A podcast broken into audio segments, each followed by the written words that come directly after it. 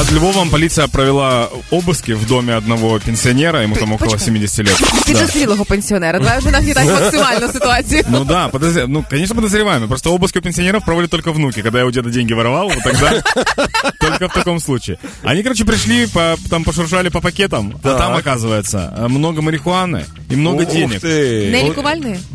Не, ну, ну, ну 70 лет, там все сейчас лечебное в 70 лет, все травы. Просто факт в том, что дедушка сделал бизнес такой, получается. Ну, слухай. Ну, знаєш, як зробив? Він пішов просто по пройденій доріжці, скажімо. просто по приглянув, як натоптаній робили, да. стежці, По грядках, які були правильно засіяні, я б так сказав. Просто прикол в том, что в декабре прошлого года, это, грубо говоря, месяц назад, задержали э, в- на, Ж- на Жашківщині, да?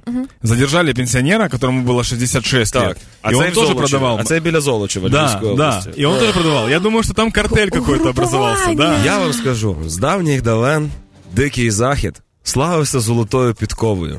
Золочівський замок, Олешківський замок. І так можна по всіх замках пройти. І десь там поруч обов'язково знайдете файну плантацію, яка збагачувала ті замки. Прикинь, одна- в- возможно, они однажды встретились в какой-то поликлинике, просто сидели в одной очереди, и кто-то вышел из кабинета и говорит, ребят, пора делать бабки. И все, и они вот так вот по всему Львову рассеялись, по области, и все, начали зарабатывать. Теперь э, копы должны, у, у копов карта висит такая, знаешь, с нитками красными, где они взяли дедов, точки дедов. И они сейчас, типа, э, возможно, вычисляют, где я следующий. В общем, этому чуваку дали, чуваку, дедушке, дали 70, ему 70 лет, ему дали 5 лет заключения в тюрьме. Прикинь. Ну дивись, з точки зо... Он е, будет ли пенсию эти 5 лет получать или нет? Я думаю, да. Да? Да. Все. Але користуватися зможе чуть пізніше нею. Е, З точки. Зато збере гроші. З точки зору закону, це а-та-та, це погано.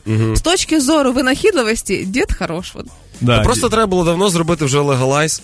і дідо би просто вирощував то все як петрушку, розумієш? І нічого би за тіло не було. А просто тих, хто, ну самі розумієте, кришує то все діло. Їх заділо, що дідо вирощує більше, ніж вони.